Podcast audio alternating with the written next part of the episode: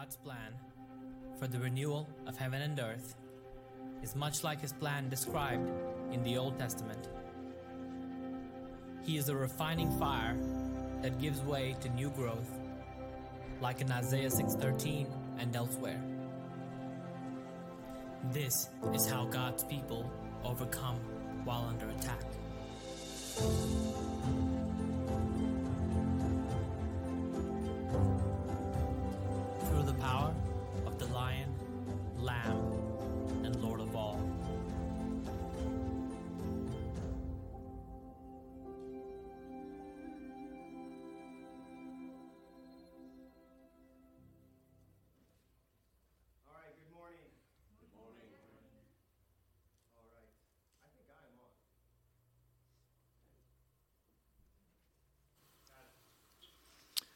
We got it. Would you please stand for the reading of God's word?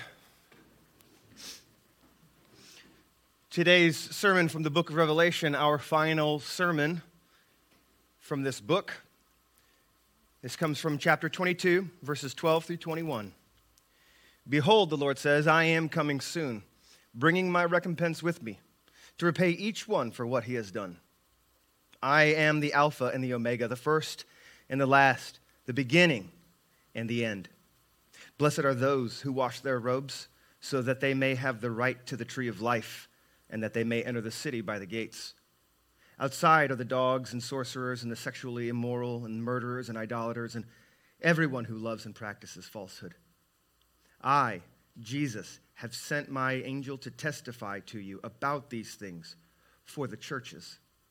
I am the root and the descendant of David, the bright morning star.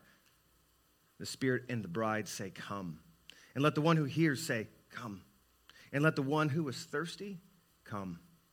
Let the one who desires take the water of life without price. I warn everyone who hears the words of the prophecy of this book. If anyone adds to them, God will add to him the plagues described in this book. And if anyone takes away from the words of the book of this prophecy, God will take away his share in the tree of life and in the holy city, which are described in this book. He who testifies to these things says, Surely I am coming soon. Amen. Come, Lord Jesus. The grace of the Lord Jesus be with you all. Amen. Have a seat.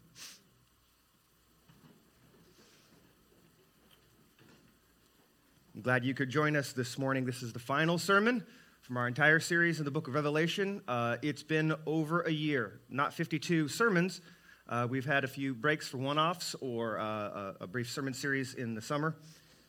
But we are now in what's called the epilogue of the book of Revelation. Uh, both Pastor Tim Bice and I, uh, preaching through this to our churches, uh, Greenbrier Church in Albany, our sister church from Acts 29, uh, and us, Restoration City Church. He and I both have expressed for the last few weeks uh, uh, two seemingly conflicting emotions. Uh, they're not in conflict, they just fold together like husband and wife. But uh, uh, we're, we're glad to see the conclusion to the book of Revelation, our sermon series. And, and we're also sad to see the conclusion, almost like getting to the end of a long running television show that you love dearly, getting the end of a series of books. Let's say you're you're getting close to the end of the final book of the Harry Potter series. Uh, but this is amped up even more because that's all fiction and this is true. Um, the Lord's primary purpose of writing this book. Why did Jesus give this to the church? Why did he give this vision, these words to the Apostle John, with the instructions to faithfully write it down and give it not only to the seven churches of Asia Minor, but also for it to be preserved for the churches that John had no idea about. This one. What is this book for? The Lord's primary purpose. Our, our God is not a unitasker, He's a multitasker. He's the multi, multitasker. But His primary purpose for giving us this letter is for our perseverance. The book of Revelation is given to you for your perseverance. He's giving us a way to overcome when under attack. That's been our sermon series tagline. How to remain in faith while you live in a faithless world.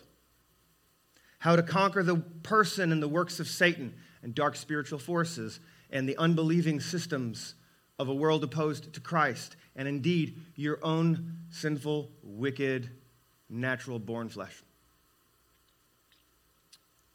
This letter is written in apocalyptic language, meaning it's been full of mysterious symbols and metaphors and imagery. And the, and the Lord has given John and to us visions of the past and present and the future.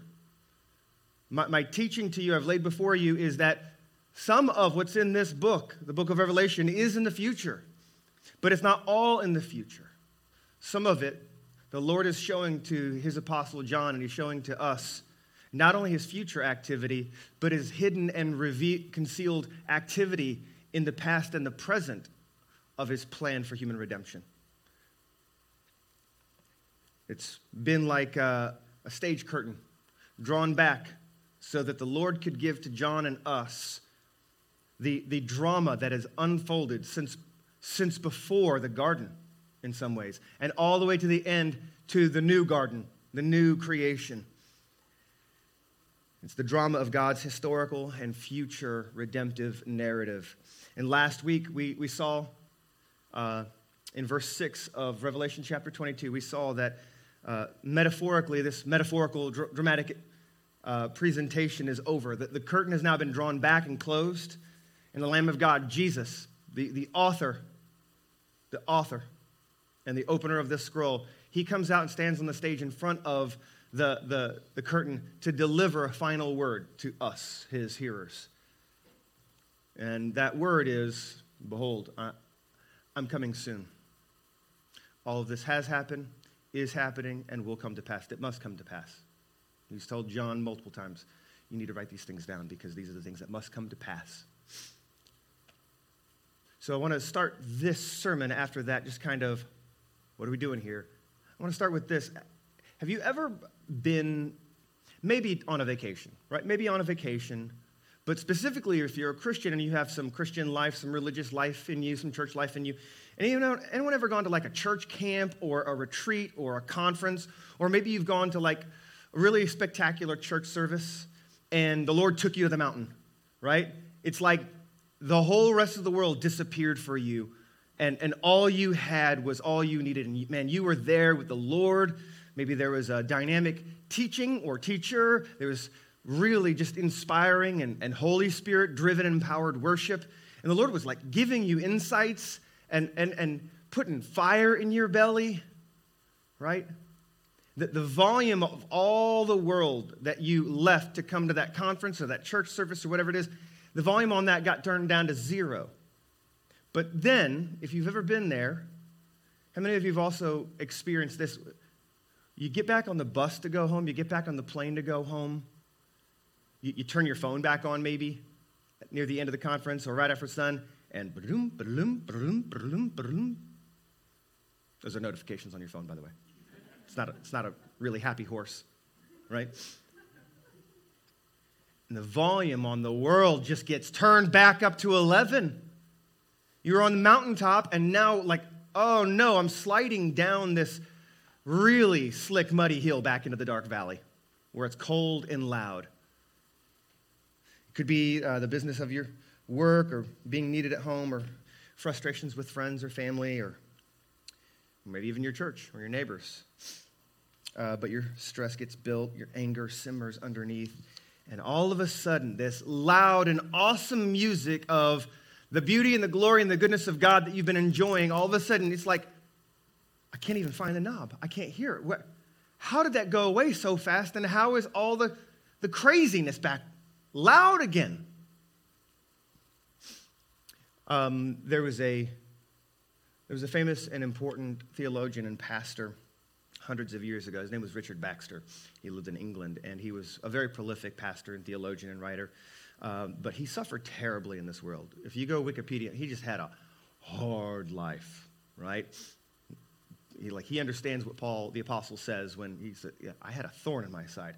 This dude had a thorn everywhere, and uh, and yet he he spent his life faithfully believing and loving and trusting the Lord and preaching his word, faithfully doing the good works the Lord has set before him, not perfectly, but repentantly. And, and near the end of his life, just he was asked, like, how did you stay, not just, how did, not only how did you stay in ministry, but how have you stayed with God? With all that He has permitted to pass through His hand, that has landed on you to smite you, to lay you low? How did you stay with the Lord? How did you stay in faith? And his response was real simple. He said, I think about heaven for 30 minutes every day. I commit myself to prayer, I commit myself to the Bible, but I think about heaven for 30 minutes every day. Which leads me to the main point of this final sermon. Returning to the return of Christ is your power to persevere. This word has been given to you so you can persevere in faith, so you can stay with Jesus. You can overcome the attacks of Satan and an unbelieving world that wants to woo you away from your faith in the Lord, so that you can persevere and, and put to death what is sinful in you and walk in the new person that God has given you. Your power to do that. One of the means, one of the, one of the most ultimate and, and extraordinary means of you in persevering is to return and return and return to the return of the Lord Jesus Christ. The book of Revelation. In verse 12, Jesus says, Behold, I am coming soon, bringing my recompense with me, to repay each one for what he has done. On, on this day, Jesus is going to bring both the positive and the negative components of his judgment for those who have rejected his grace and forgiveness. He'll, he'll bring disastrous judgment based on what? Their works.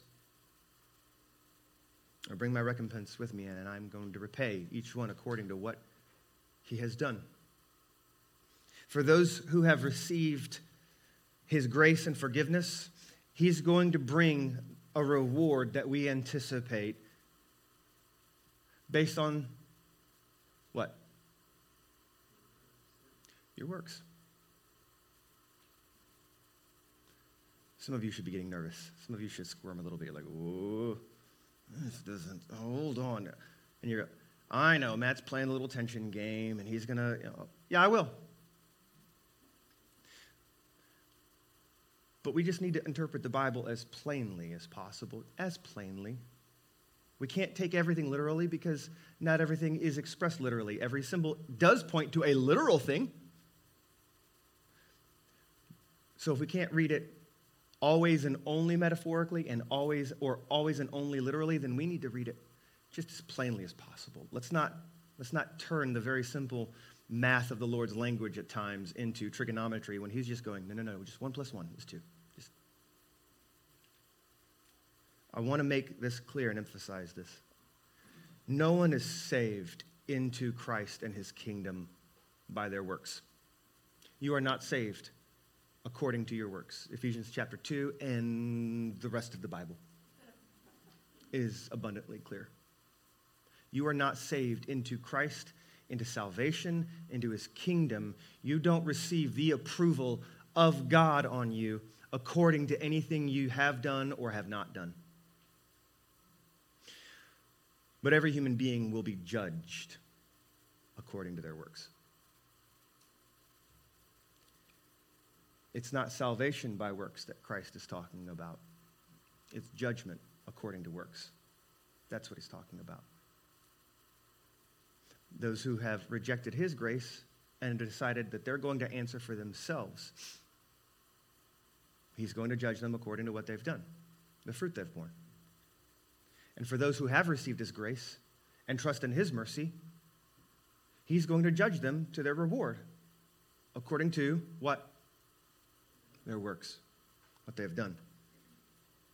Which is why the Bible says over and over again in places like Galatians chapter 6 verse 9, so don't grow weary of doing good, but endure. Persevere in doing good. In Matthew chapter 7, starting verse 15, Jesus himself says, Beware of false prophets, people who, who either are making junk up about what I say, or they're taking what I've said and they're leaving some out, or they're adding a little extra in. Beware of them, because they come to you in sheep's clothing, but inwardly they are ravenous wolves.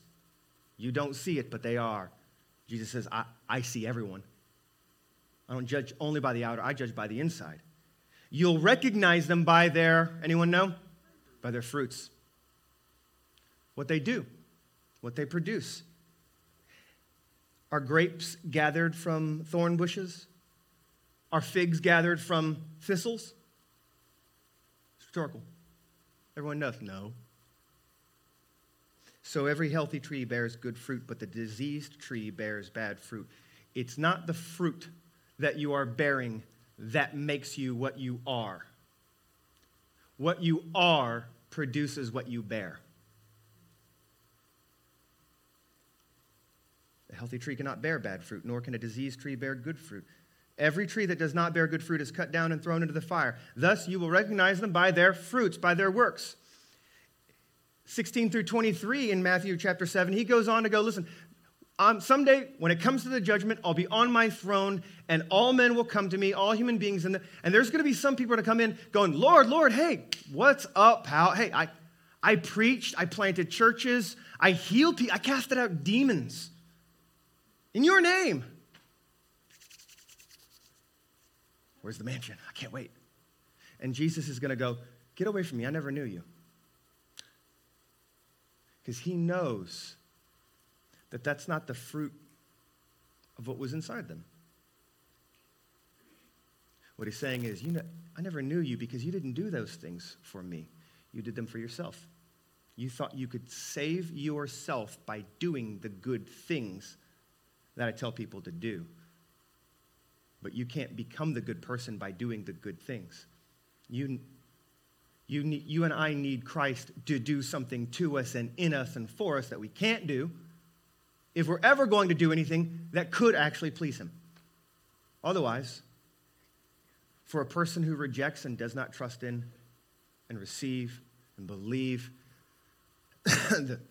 in the saving, merciful, forgiving power and work of God, then even your righteous deeds become wicked sins. Because God is insulted when, he said, when, when you say to him, Look at what I did. Look, not look at what you did, but look at what I did. Of course, I'm on your team, right? I'm, I'm like you. Jesus is both promising, he's making a promise in verse 12, and he's giving a warning. He's a multitasker, right? To, to unbelievers, he's saying, if you reject the grace of the cross, you're trying to justify yourself into my kingdom on your own according to your works. So I will, I will judge your salvation and damnation according to these works. I'll do as you ask. You don't want my weight on the scale, you want your weight on the scale? Okay, that's what I'll put on there. To the Christian, he gives the promise because you accept my grace, because you take me as you, your king, as you're already saved, I've saved you, then I promise to take into judgment your obedience as you've walked in the good works that I saved you into. And Jesus isn't going to miscount. He's not going to leave anything out. In fact, he's going to find, possibly, probably, I think likely, for many Christians, if not all of us, he's probably going to find some things that you don't know about. I want to serve you. This will make the sermon go longer. I'm sorry. Already. I want to help you. There's a moment when you go to the, the throne, and if you are in Christ, He's going he's going to judge your works to your reward and he's going to point to some things that you thought you really failed at. Your faith was weak. You were late to obedience. You, you, had a, you had more fear than courage. You didn't prepare enough for the moment to say the thing or do the thing. It was half hearted measure. It didn't work out well. The person didn't get saved. They just rejected Jesus more, and, and, and you're pretty sure, you're, you're sure it's because you messed up. In that moment, Jesus is going to go, hey, let's talk about that. And you're like, oh no, I thought we were talking about my reward. He goes, yeah, I saw that. You knew you weren't enough. You knew you were failing. You, you, you knew you weren't prepared. You had very, very little faith. You were so weak. You obeyed me. But it was terrible. No, it was wonderful. I love obedience. I love it when you trust me. I don't expect you to accomplish and succeed. I expect you to obey and, and trust me and be faithful. And I saw that. Good job. He's going to find stuff all over the place in the life of his Christians. And right now, to you and your life, as you look at yourself, they don't look like trophies. He's going to find all sorts of trophies. Behold, I'm coming soon, and I bring my recompense, and I'm going, I'm going to deal with you and repay you not according to your sins or iniquities, but I'm going to repay you according to your faith in me and obedience. This ought, this ought to stir up in a Christian a good and godly motivation to do good. To say the good words of Jesus and to do the good works of Jesus. A motivation for reward. Yes, you ought to do this good because Jesus himself says, I lay out before you a reward of good. It is a godly motivation to obey the Lord for the promise of reward, of treasure. It's not a matter, it's, it's not a sin to want the treasure. It's a sin depending, it's a sin or righteousness just depending on where your treasure is at that you're going after. Here or in heaven. Is it a man treasure, a man reward, or is it a treasure and reward that only God Himself can give? Jesus himself gives us a godly motivation to do good for a godly reward. If you're going to be motivated like this, if you want to remind yourself and stick to this promise of Jesus, then you're going to have to come back to the book of Revelation. You're going to have to come back to the book of Revelation. Come back, and you need to lay your eyes on the king and his kingdom you, you need to come back and dream and meditate on and pray for and anticipate the day that Jesus Christ will return and bring his kingdom and his reward for his people. Which again brings me to tell you returning to the return of Christ is your power to persevere, to persevere in faith and to persevere in the good works that erupt from true saving faith. Want you to think of the kid who, who suffers through the waiting of three months until his parents take him to the Disney, take him to the Disney, to, to Disney World. Right? If, if you remember, if you were a kid and your parents ever were able to take you to Disney World, and he says, hey, three months, we're going to Disney World. That kid has to suffer through three months of, of waiting. Do you know what keeps him going? You, you know what makes him not lose his mind? Right? It's he's got a map of Disney World. And he's dreaming, he's plotting, Maybe he's, maybe he's got a mom like my wife, Shannon, and, and they've already sat down on the internet and they're plotting out all their fast passes, right? They're watching YouTube videos of the rides. He is, he is sticking in faith and anticipation of this great day by thinking of that great day. Because his mom and dad are going, uh, uh, until then, you need to do a lot of chores and you need to save up your money. How is he going to keep on that track to do his chores and save his money and not squander it and not be lazy and not earn? Hey, the day is coming, we'll be in Disney and you're, you're going to want to buy some stuff. How is, and you're going to need to obey. Listen, I don't have to take you to Disney World. So you, you're going to need to obey. Don't ruin this. How does he? How does he keep from ruining it? Right? He's going, well, one, he's got loving parents who will love him no matter what. But two, he's going to keep on thinking about Disney World and how worth it all of this is going to be. And Disney World, no matter how awesome it is, and I do think it's pretty awesome, it, it can never meet your expect it'll never meet your expectations, but this new creation and the kingdom of Christ, it'll ex- exceed your expectations. And Jesus is going, stick with me. I'm coming soon. Verse 13 and 14. It's guarantee. He, he, he validates. He validates and vindicates his promise and his warning by saying, Hey, listen, I am the Alpha and the Omega.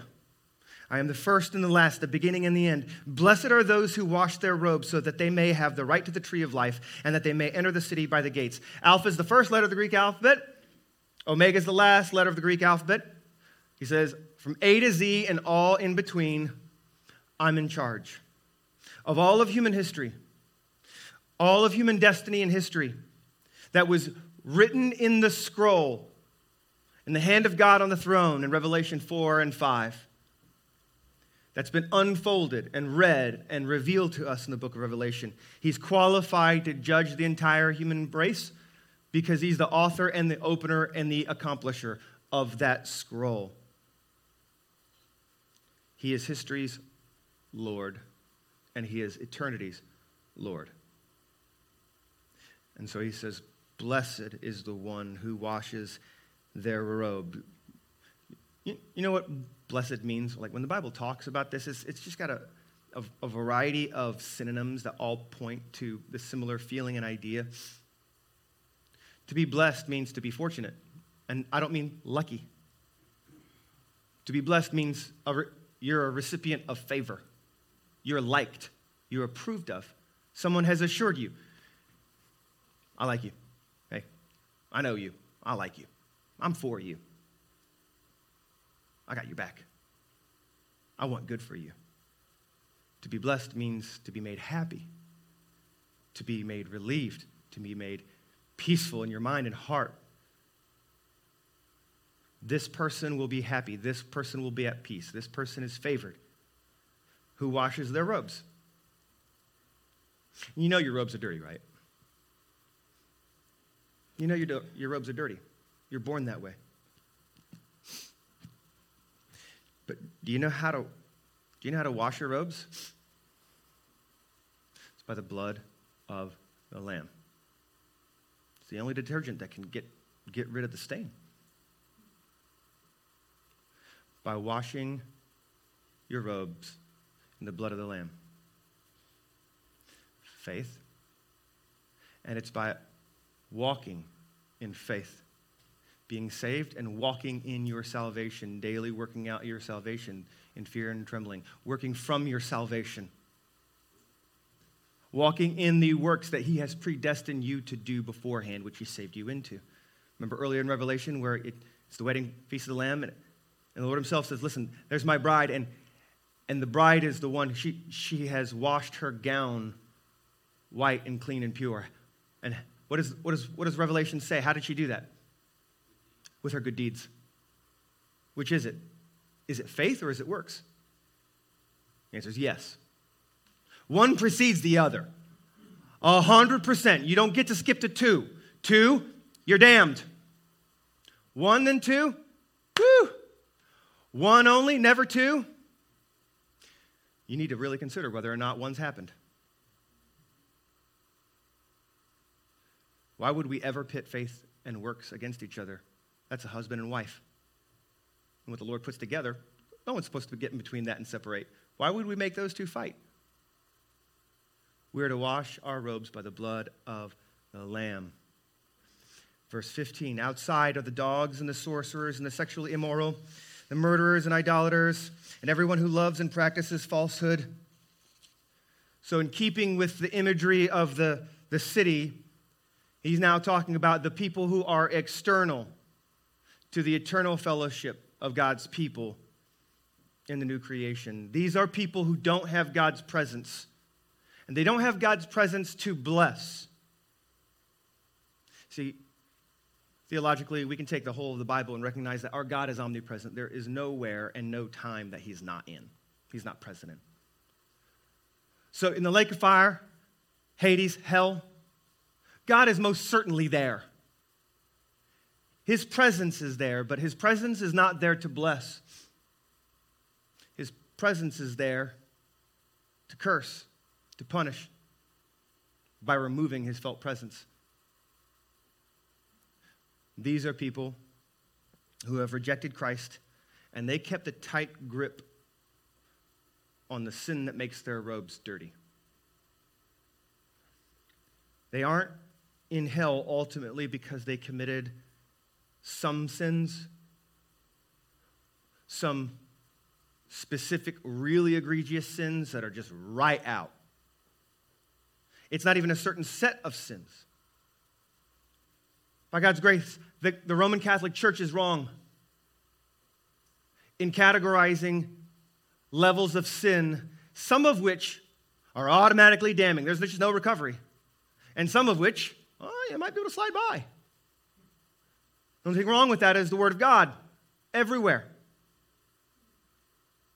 Because some of us have, we've committed these sins.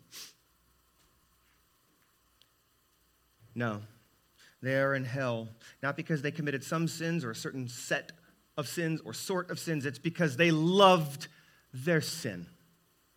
And they hated God by rejecting Him. They don't want the grace of God in Christ because they don't think they need the grace of God in Christ Jesus because they don't think they're that bad. And the judgment according to our works will in reality be a judgment on, not, on the, not on the quality of our faith, but on the nature of our faith. Because see, here's the deal you're still in good shape. You still have the approval of God, even on those days where you have 0.000001 faith. But have such little faith. Because it's not the quality or the strength of your faith that saves you, it's the object of your faith that carries all the strength. The judgment of works is not a judgment of the quality of your faith, it's the nature of your faith. And the behavior of a person's life is always and without exception the ultimate and final indication of what you really believe. I'll say that in short. Behavior is born of belief. Behavior is born of belief and you don't believe what you don't want to believe, you believe what you do want to believe. Human beings act from their want. We do. What about, I've done plenty of things that I didn't really want to do. Yeah, because there was a deeper desire that you had, and you knew that you're going to have to give up this lesser desire in order for you to, to fulfill a greater and deeper desire. I don't want to spank my son. I, I don't like seeing him cry. I don't like seeing him hurt. But more, more desperately than not wanting to see him hurt as a little boy because I spanked him, dis- discipling him and disciplining him over his sin, the, my greater desire is not to see him kill himself in lifelong disobedience. Someday, when he's no longer under my roof and he's not under my authority, I, I, need him now to learn and be trained how to obey the Lord, his Father in heaven, when his father on earth isn't around no more. So I want him to learn how to obey his father. We do what we want, and behavior is born of a belief. You aren't saved according to your works, but you are judged according to your works. And those outside the city, they're judged by their works only because that's what they had their faith in. That's what they have their faith in. Verse 16 Christ says, I, Jesus, have sent my angel to testify to you. Plural, that's you. In the Greek, it's plural. I didn't do that work. Tim Bice just threw that in notes. He goes, by the way, that's plural. He's talking to the group. I was like, thanks, Tim. I didn't go to pastor school, but you did. Thank you, man. I have testified, I've sent my angel to testify to you about these things for who? For who? For the churches. For the churches? For my people. I am the root and the descendant of David, the bright morning star uh, star. You is plural, and it's to you, the believers of the seven churches of Asia Minor, Revelation chapter 2 and 3. And it's to you, to us, God's people, the universal church, the visible and invisible church, in all times and all places, from all people. He's testified to us, and what has he told us? Well, here he says, I'm, I'm the root and I'm the descendant of David, which If you're not super familiar with the Bible, like it's going to sound, okay, well, all right, that's interesting. Well, you might be tempted to read that too fast. Let me tell you this. Who's this David? All right. David was the greatest historical king of the Israelites, of the Jews. He was the second king, the second earthly king that God gave. First one was Saul. Didn't work out so well. That's the people, the, that's, that's the king the people voted for themselves, they elected. And then God goes, okay, I'm holding another election, and there's only one ballot, and it's mine. I cast the vote, and I'm to I'm gonna pick my guy. Okay? And it's David. He, for, the, for the Jews, even, even in, mod, in the modern day, for the Jews, uh, David's like their George Washington or their uh, uh, Abraham Lincoln, but, but greater and better. He's like their King Arthur, except he's real and not based on myth. And all throughout the Old Testament, God makes a promise that there is a king coming for his people who is from the line of David, and he's going to appear as what's called the Messiah, the Savior of the world, who's going to rule the world. And, and Jesus is often referred to in the Gospels as Son of David. He's the descendant of David. And so when you go back to uh, the Gospels, there's like, at least two of them have like this. Uh, um, what do you call this? genealogy, thank you. I was just going to, this ancestry.com thing, right? This genealogy. And they, they, trace Dave, they trace Jesus and his genetic and his legal bloodline all the way back to David. It goes right through David. He's a descendant of David, fulfilling the prophecy, fulfilling the promise of God. He's claiming to be the Messiah, God's coming king who's going to punish God's enemy, save God's people, and rule the recreated world. But Jesus Christ is not only the descendant because, well, he says himself, before Abraham was, I am. Oh, okay, Abraham? Abraham's the father of the Jews, first guy that, that God called and said, Hey, you're my guy. I'm your God. I'm going to reveal myself to you. It's through you that I'm going to make a people, and it's through you that I'm going to bless all the peoples of the world through Jesus, his ultimate descendant. And Jesus goes, Before Abraham, I was. Well, you're descended from Abraham. How could you? Because I'm, I'm, I'm the God man. I'm, I'm fully God and I'm fully man. As, as Jordan rightly pointed out today during our catechism, he's fully God and fully man. He is not only the offspring of David, the descendant, but he's the root, he's the source of David. He's the bright morning star. The promise of the book of Isaiah, chapter 60, verse 1 through 3. You can go back and read this Isaiah 60, 1 through 3. But he's this new He's the new morning. The dark's gone away and a new morning has risen. And it's this Jesus, the bright morning star, who will on this day say once again over the whole universe, Let there be light. He said it once. He's going to say it again. Let there be light. And that's me, Jesus. That's the reward of those who conquer. And, and they, they keep Christ's promises and they keep Christ's faith and they keep Christ's works. In the book of Revelation, chapter 2, this is the promise to those who overcome in the church of Thyatira.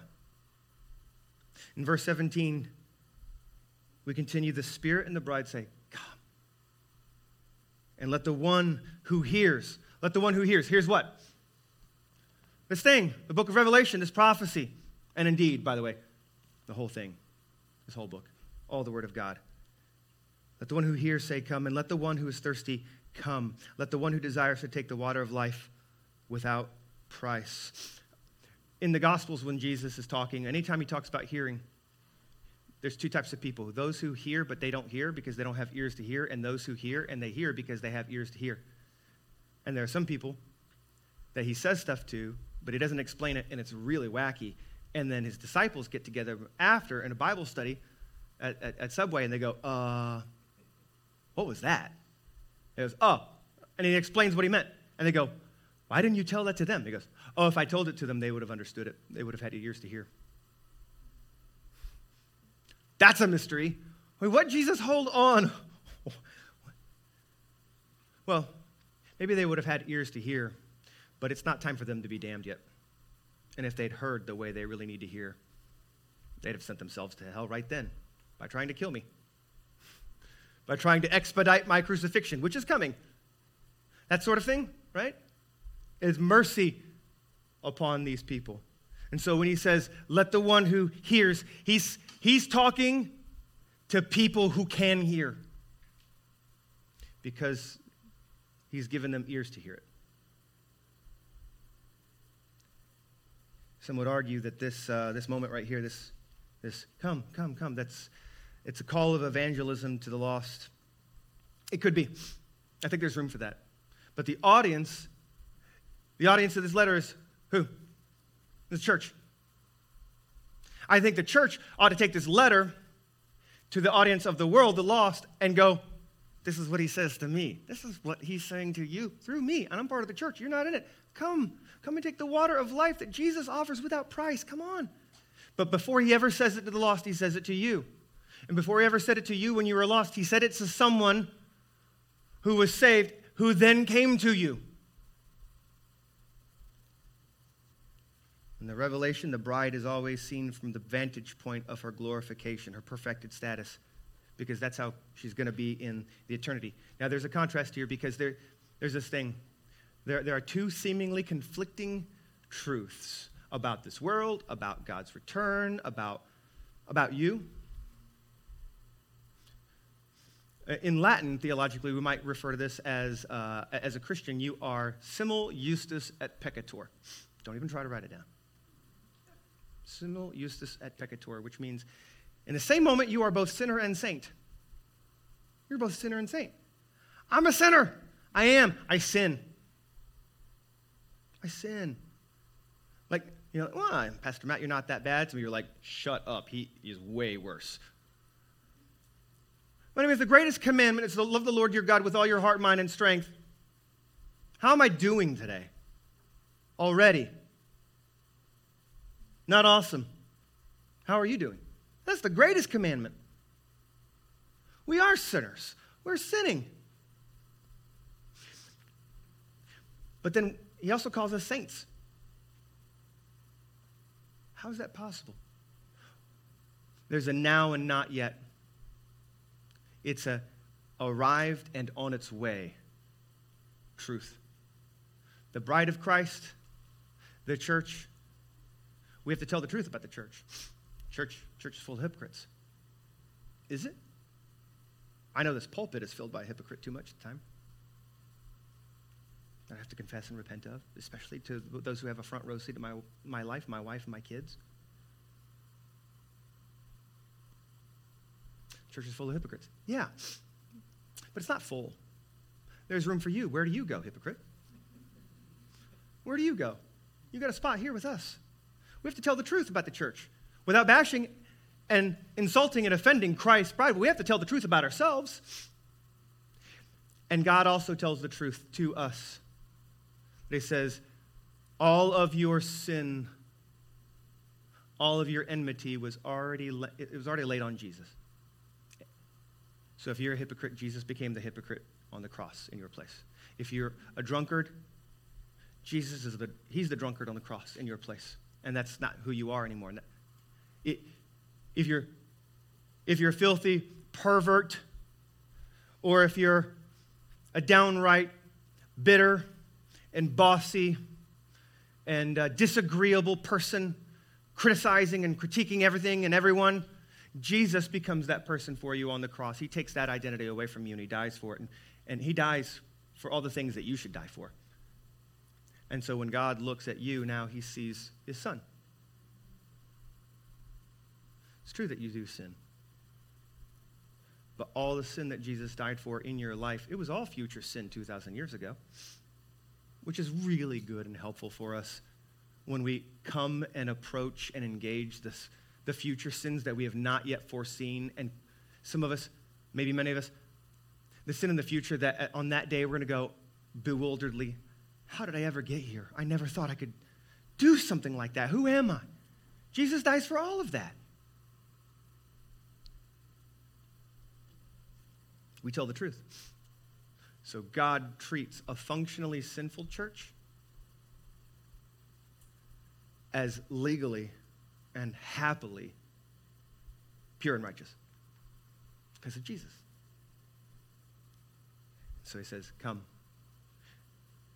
before before Jesus tells the lost to come to the spring, he tells his saved people to come to the well, to come and get the water. Keep returning. Keep returning. Day, every day, come back to the well. Every day, return. Every day, come back to me because you, you're going to be thirsty again. You need me. This is, I'm your life. This is not a one time you came to the well, you took a sip, you signed a card, someone cried, they prayed over you. Maybe you got dunked in some water, maybe in a river, maybe a pool, maybe the beach. Maybe you've been baptized twice, once at your church, but then you got to take a trip to Israel. It's like, I'm not skipping an opportunity to get baptized in the Jordan. We're doing this again. Which, is cool, fine. You just, you just got wet if you were already baptized. You just got wet, but that's cool. You gotta, I'm not, I'm not making fun of that. If any of you have done that, please forgive me. But Jesus is saying, come, come back, come back. Because returning to the return of Christ is your power to persevere. Every day, take 30 minutes to think of heaven to anticipate, to, to reassert and lay back hold of promises that maybe at some moments in your life you were really inspired of, you were really, really sure. But right now, life is really loud. Your sin is real loud. Your shame is real loud. The sin of someone else on you is real loud. The accusation of Satan is loud. The accusation of liars is loud. The legitimate accusation, and they're right about you, is real loud. The lack of money, loud. The insecurity and, and, and unknown and anticipation of the unknown. What lies in the shadows of the future, what, what's, what's about to happen, I don't know, I don't have any control. That's real loud. And he's going, Come back, come back, come to me. Return, return, return to the return of Christ.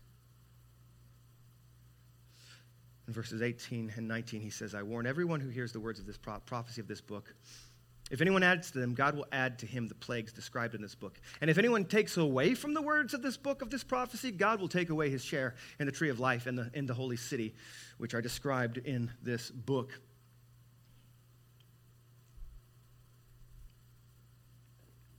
We don't tamper with the word of God. The word of God doesn't need help. They're like, well, then why are you up here teaching and preaching it? Shouldn't we just read it for ourselves and understand? No, no, the Bible doesn't need help. We need help. We need help. But we are not to tamper the, with the Word of God. Because that's, that's not the work of that's not the work of the sons of God. That's the work of the sons of Satan, because that's what that's what Satan does. He does it from the beginning. Genesis 3. He tampers with the Word of God, twists it, leaves part of it out, just nudges it this little direction here, this way. There's enough truth there.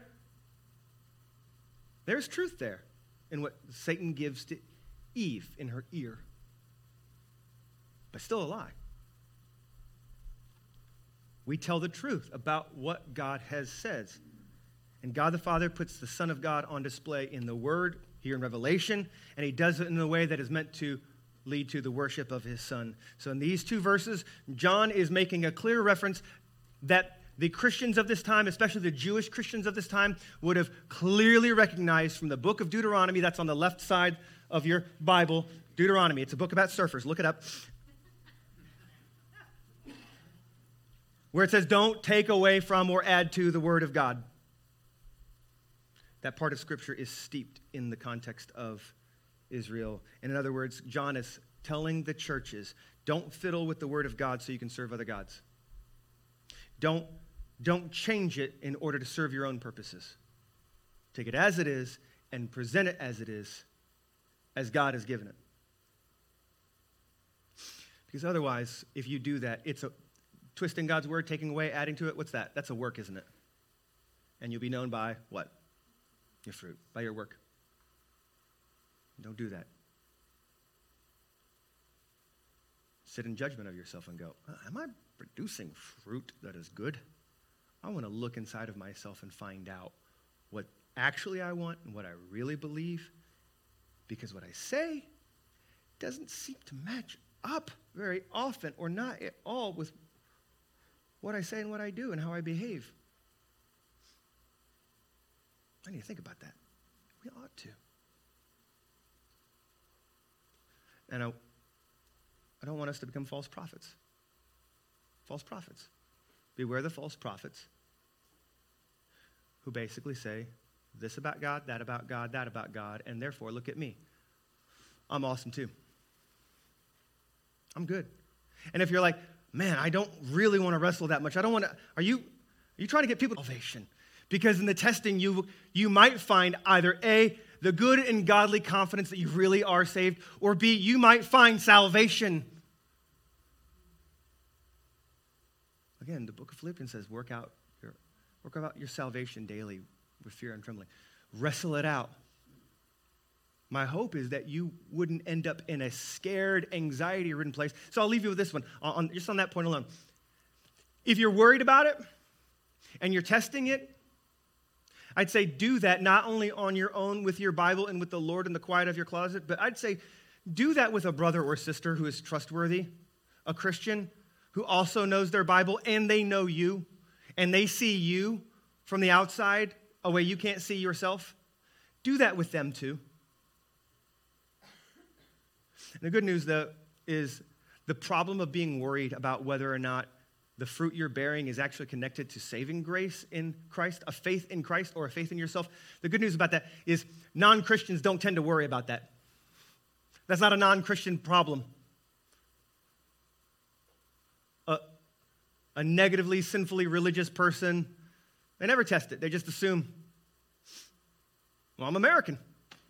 It's a, it's a, it's a nation built on God. I'm American, of course. God and country. They wouldn't even think of testing their faith. My parents were Christians. I grew up in a church. Wouldn't think of testing my faith. Of course, it's done. I got the card in my wallet right here. You want to see it? Return to Christ. Return to Christ. And that's, that's how you're going to be protected from twisting his word going back and returning and returning and returning, returning to the return of Christ, returning to the word that gives us his return. Verse 20, he's, he who testifies to these things, he says, Surely I am coming soon. That's Jesus. He says, Surely I am coming soon. This is the third time he said it in this chapter. I'm coming soon. What's the right response? Yes, please. Yes, please. I want that.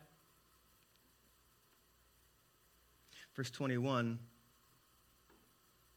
the last words that close the whole Bible out is the gospel.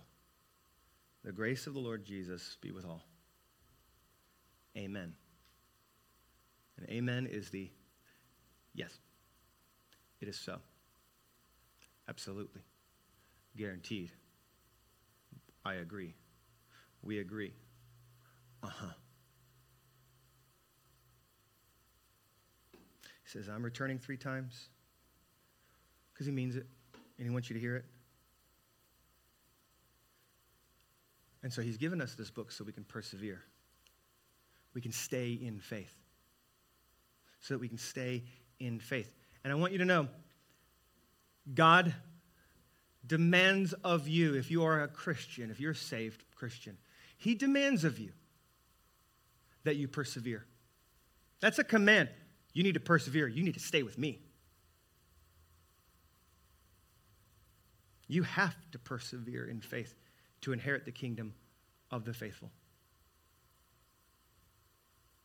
Heaven isn't for those who start the race of faith, it's for those who finish the race in faith.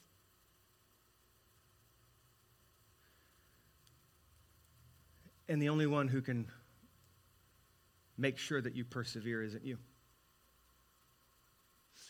That's a tough one. I'm expected to do something that I can't.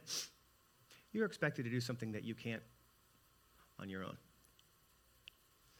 And as our friend Jordan showed us today, I'm with you. I never leave you. I never forsake you. You have my spirit.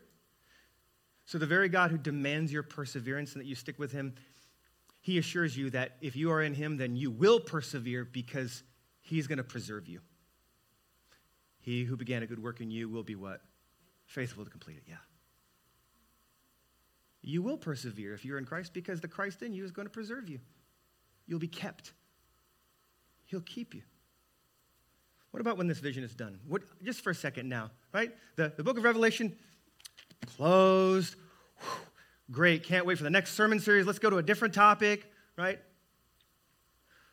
What about when John, like, out of the spirit and no more visions and Jesus isn't there talking to him? There's no more angels, there's no more wackiness and craziness. And now, where is John? He's sitting again on a rock on a hillside, a deserted, mostly deserted island named Patmos in the middle of the Mediterranean alone, far away from the churches that he pastored, the beloved friends and family, and he's tired. In the vision, he didn't talk about how weary his old bones were, but he's in his 80s. And now all of a sudden, he, man, that rheumatoid's like crept back into his hand. He's been writing like a madman. And now that the Lord has ended the vision, he's like, oh, oh, my hand.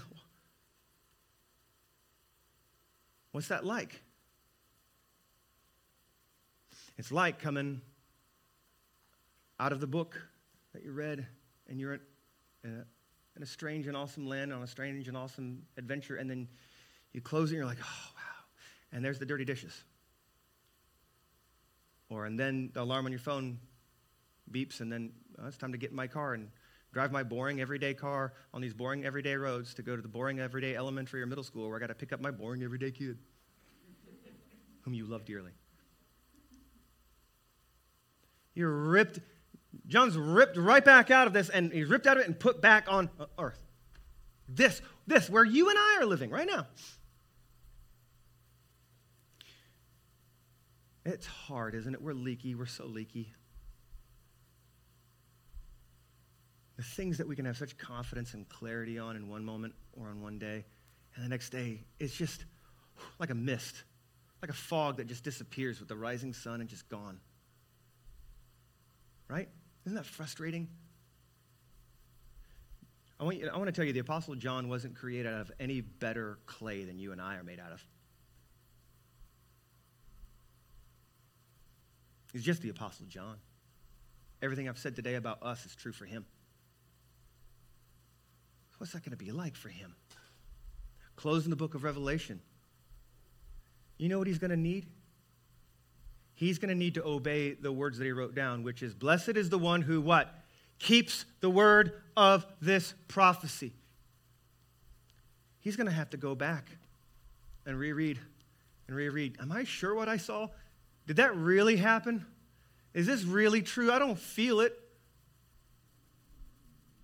His mind and heart are just like yours and mine. The truth is going to stay, but his heart and his mind, they're not fully sanctified. They, they're, it's still leaky.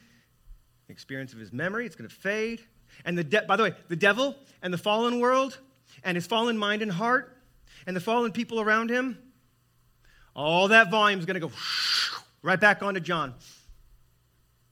It'll be hard for him to tune it out.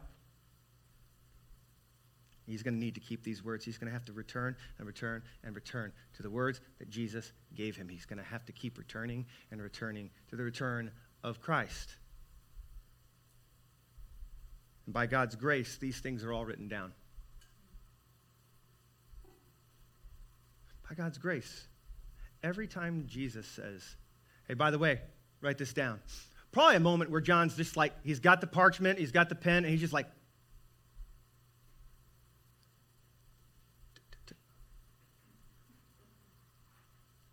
write this down. Oh, yeah. By God's grace, what we need to know and hear and believe has been written down and preserved over the course of 2,000 years of human history. 2,000 years of human history, which, by the way, has had a world that's been opposed to the gospel and the message of this God and this God himself. And it still hasn't killed it, it still hasn't gone away. It's so that we can, we can return and return and return, especially to the return of Christ. So we can stick with Jesus and persevere in our faith. So you can, yeah, what a, lot, what a time to be alive. So you can pull this up and return and return the Word of God rather than refresh and refresh and refresh your Facebook or your Twitter or your Instagram. Come and return here at the end of this book of Revelation. I want to just offer this to you. I want to take you very quickly here at the end uh, to some highlights of the year of our study of preaching and worshiping the Lord through the book of Revelation. Uh, on Facebook this morning, I, I I shared a document. It's a Google Doc, so you can just click, click it, and if you see it, you can click on it. You have access to it. But it's, um, it's our year of preaching, and it's the main points of, of the sermons, along with the scripture that they go along with. Um, I, I, hope that you'll look at that, maybe print it out, keep that, uh, use it. I don't want you to feel like, even though I'm done preaching through Revelation at the moment, that you're done returning to the return of Christ. But the book of Revelation is given to the church of Jesus so that we can overcome when under attack. So I won't hit all of these, I promise. But I want to remind you of some things that either you have forgotten or might, you might, might go, I missed that week, or I was there that week, I just don't remember that. But Revelation 1 1 through 8, Revelation depicts Jesus as the ultimate judge who does conquer his and our enemies. In Revelation 1, the revelation of Christ is about perseverance, not prediction. This isn't about predicting the future and what governments are going to do what with what Apache helicopters or what, what laws or with what vaccines or credit cards or chips. This isn't about prediction. This, this is about perseverance. Revelation 1, you're supposed to overcome, and your means of overcoming is Christ unveiled. You're going to overcome if you if you see Jesus. Keep your eyes on him. Revelation 2 the world is seducing you to a table of your destruction. But Jesus prepares a table for his people, a table of delight. Revelation 4 we, we can overcome the loud chaos of this world around us by being overwhelmed by the glory of God. Revelation 5 the lion of Judah has conquered his enemies. The lion of Judah has conquered his enemies by his humility as the lamb. Revelation 7 Those who are sealed by God will always belong to God, and those who belong to God will receive all the good promises of God. You'll persevere. Why? Because he's, pers- he's preserving you. Revelation 9, you need to know this God uses evil to defeat evil. God uses evil to defeat evil. Satan is a devil, but he is God's devil. He is on a leash.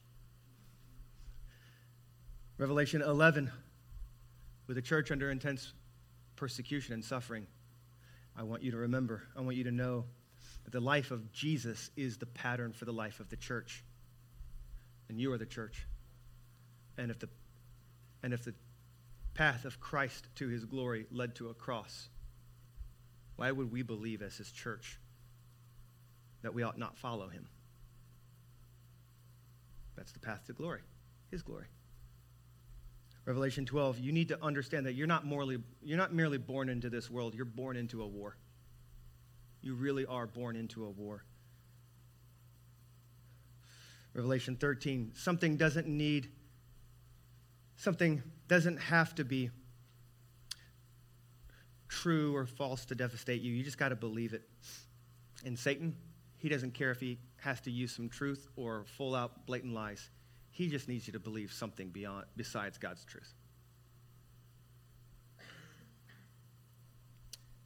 Revelation 19 You can face any battle and even be defeated in this world. But you can face any battle because the battle is already run. It's already been won. And that defeat that I just mentioned, a defeat you might face in this world, here's a good thing. Revelation chapter 21 says that this is the day that all the sad things come untrue. So your defeat is turned into victory because it serves your victory. Revelation 20, you are either justified from the cross or you're judged from the throne. Revelation 21, from the love of the Lamb comes the beauty of the bride. God, God says you're beautiful. Do you know why? Because it's he, he loves you. His love for you is what makes you beautiful. 22, Revelation, the paradise of God is the presence of God. What makes heaven heaven is that God's there. And today, as we end, returning to the return of Christ is your power to persevere, return and return. Maybe, maybe try out what old Ricky Baxter used. Maybe you, I don't think it'd be a waste of your time to try to spend 30 minutes every day just thinking about heaven, anticipating it, hoping in it, praying for it. Come, Lord Jesus, please. I hope you persevere. I pray that you will. If you are in Christ, I know you will. I love you. Thank you for worshiping the Lord with me in this sermon series. May you bless us by prayer, and we'll get into communion. Father God, pray in the name of your Son, Jesus, because there's not another name worth praying to. I pray because I know you're there on the other end of the line, and you're listening, and you're faithful, and you love us.